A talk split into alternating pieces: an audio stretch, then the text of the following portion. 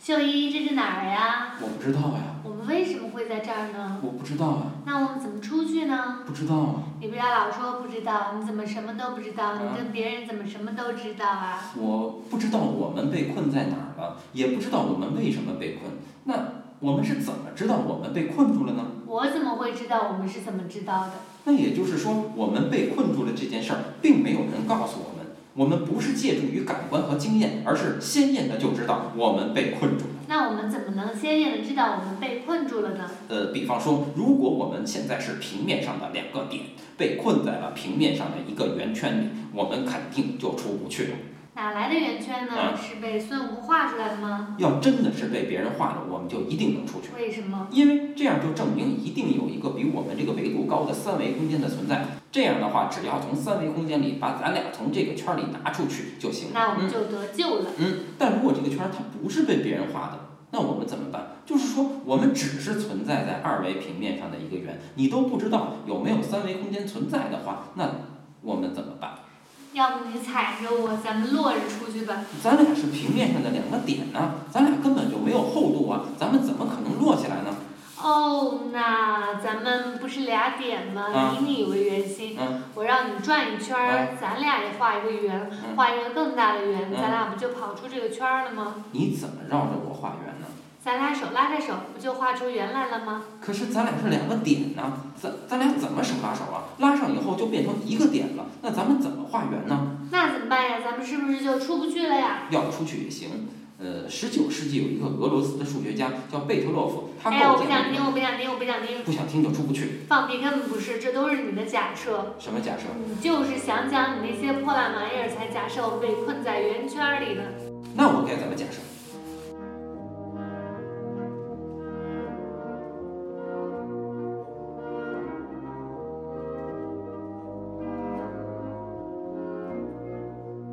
大家好，我是嗯黑窝镇漂亮的高中女生舞蹈童慧，和我在一起的是我的男朋友齐藤秀一。在伊藤润二的著名漫画故事《漩涡》里，我们的村子毁于漩涡的诅咒，最后消失了。村子里人们所做的任何想逃出去的努力都失败了。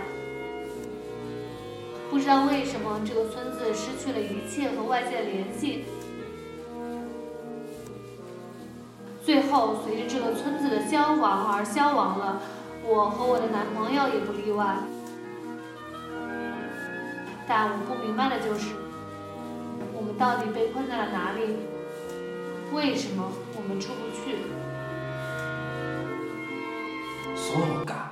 如果按照漫画里这么说的话，那就算咱们是平面上的两个点，那咱们也不应该被困在一个圆里，而是应该被困在一个像漩涡一样的螺旋线里啊。可是不对呀、秀一，那你螺旋线是不封口的呀，啊我们怎么会被困在螺旋线里呢？那如果造出一条可以封口的螺旋线，不就可以了吗？那怎么造出一条可以封口的螺旋线呢？那你给我找根笔，再找张纸，我给你画呀。我现在上哪儿给你找笔去啊？我找来了，你也没法画呀。你画完了，我也没法看呀，为啥呢因为咱俩现在是两个声音啊。 ？So this。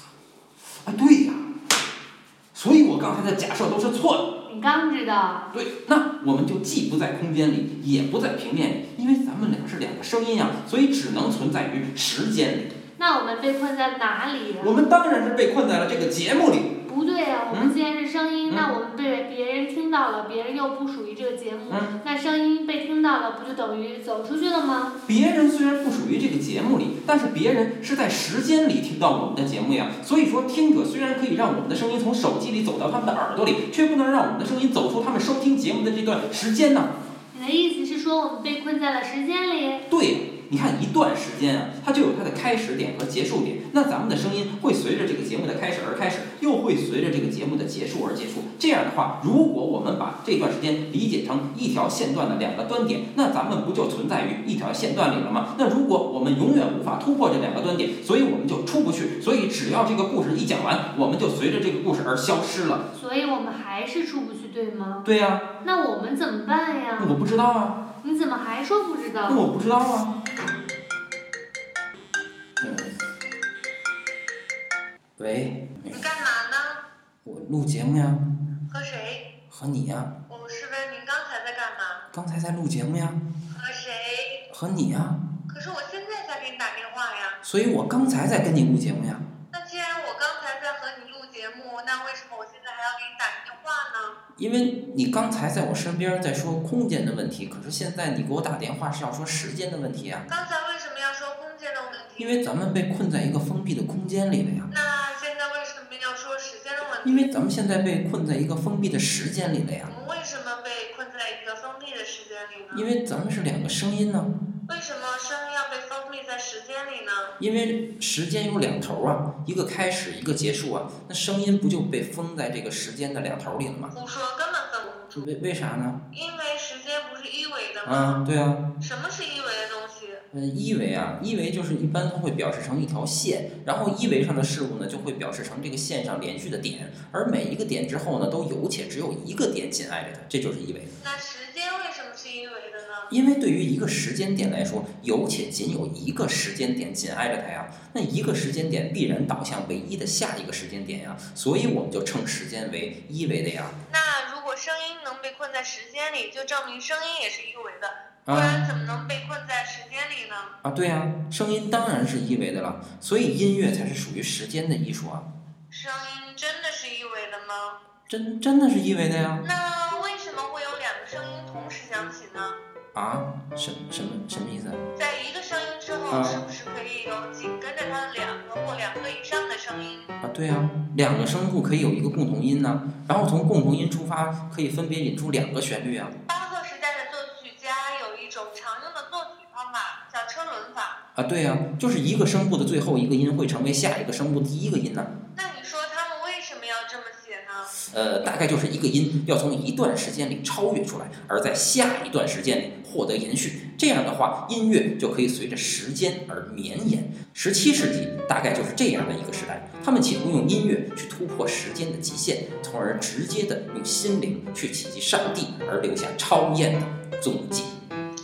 所以声音是不会被包在时间里的。那要是这首曲子演奏完了，这些音不也就结束了你吗？为什么要把声音理解为在时间里的绵延呢？那那那不然怎么弄呢你为什么不把时间理解为声音里的绵延呢？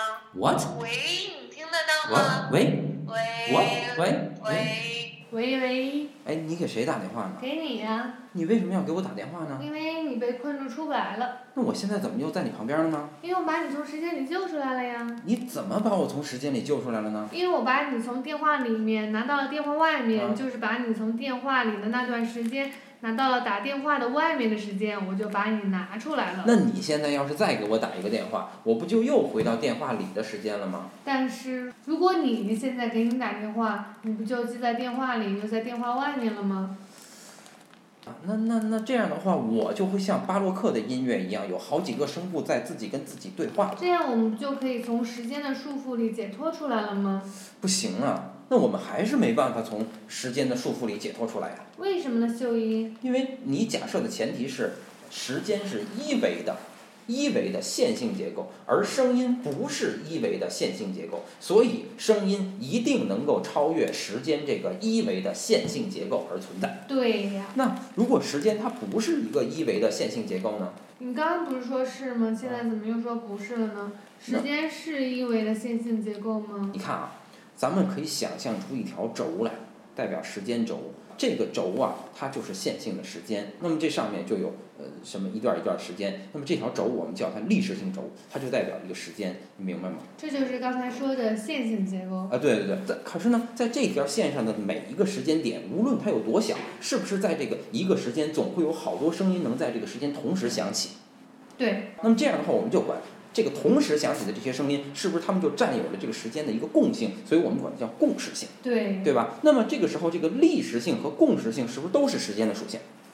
对，所以呢，这个历时性和共时性是不是就可以组成一个平面直角坐标系？那么横的轴呢，就代表历时性；那竖的轴呢，就可以代表共时性。而这个坐标系呢，它就可以确定一个平面，而这个平面才能代表真正的时间。对。现代语言学经常把人类的语言符号放到这个坐标上去理解。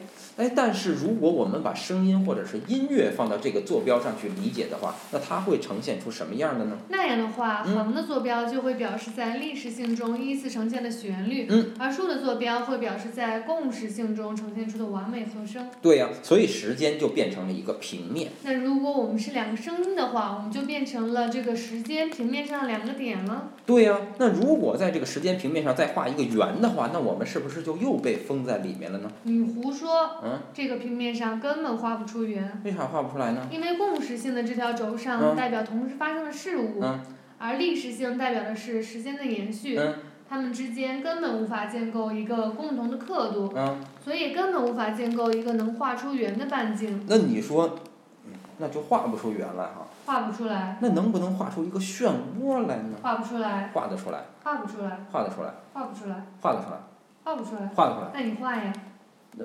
我画不出来，画得出来，画不出来。画得出来，要不然咱们怎么能被困在里面呢？那你画呀，我画不出来，但我相信有人能画得出来。谁谁能画，让他去死。他叫什么来着？那个好名字像是一个侦探。对，叫上野。小五郎。